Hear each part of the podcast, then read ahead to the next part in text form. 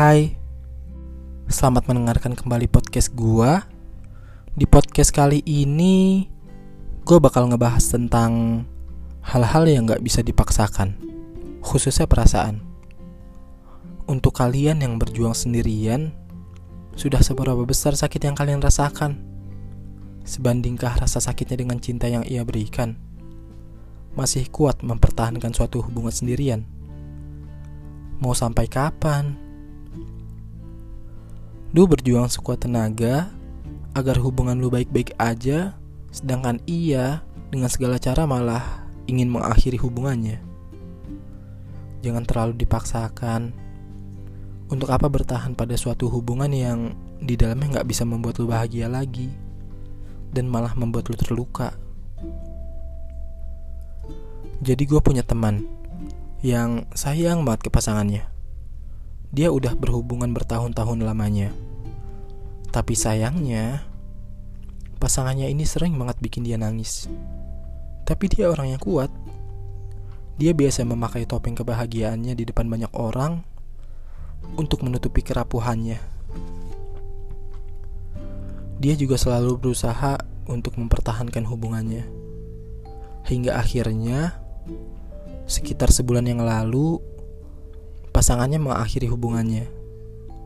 Benar-benar mengakhirinya dan memutuskan untuk gak bersama-sama lagi.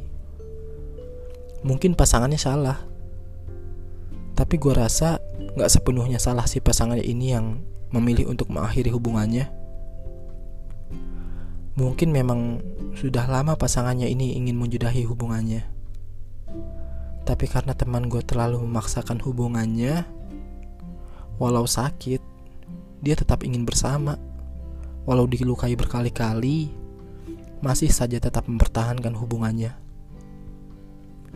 Tapi yang namanya bertahan sendirian gak bakal bisa lama. Suatu saat nanti, pasti akan berakhir juga. Seperti bom waktu yang tinggal nunggu waktu meledaknya aja. Mungkin bisa berjuang sendirian, tapi sampai kapan? Gue pernah berjuang sendirian. Gue yakin suatu saat nanti dia akan melihat perjuangan gue. Gue yakin dia akan melihat ketulusan dan keseriusan gue. Entah kapan waktunya akan terjadi, tapi cuma itu yang gue yakini dan jadi kekuatan gue untuk tetap bertahan hingga akhirnya dia melihat perjuangan gue. Dia merasakan kalau gue berjuang untuk dia, tapi dia nggak peduli sama sekali. Mulai saat itu gue sadar, gue memang harus berjuang untuk seseorang yang gue sayang. Tapi saat perjuangan gue mulai nggak dihargai, gue juga harus sadar diri bukan berarti gue orang yang mudah menyerah. Tapi setiap hal yang gak dihargai pasti selalu menyakitkan. Dan gue harus peduliin hati gue juga. Jangan sampai karena gue ingin memperjuangkan seseorang gue malah jadi mengabaikan hati gue sendiri. Dari situ gue mengambil pelajaran. Kalau kita cinta sama seseorang kita harus tetap menyisakan cinta itu untuk hati kita sendiri. Karena banyak banget yang cinta ke seseorang, tapi malah memberikan cinta itu seluruhnya tanpa menyisakan sedikit pun untuk hatinya sendiri. Dan yang seperti itu karena cinta akan lebih sering hatinya terluka. Lu pasti gak asing sama kata-kata mencintai tak harus memiliki. Jadi, kalau lu mencintai seseorang, bukan berarti lu harus memiliki seseorang itu juga. Karena lu gak bisa memaksa seseorang untuk mempunyai rasa yang sama seperti yang lu rasa.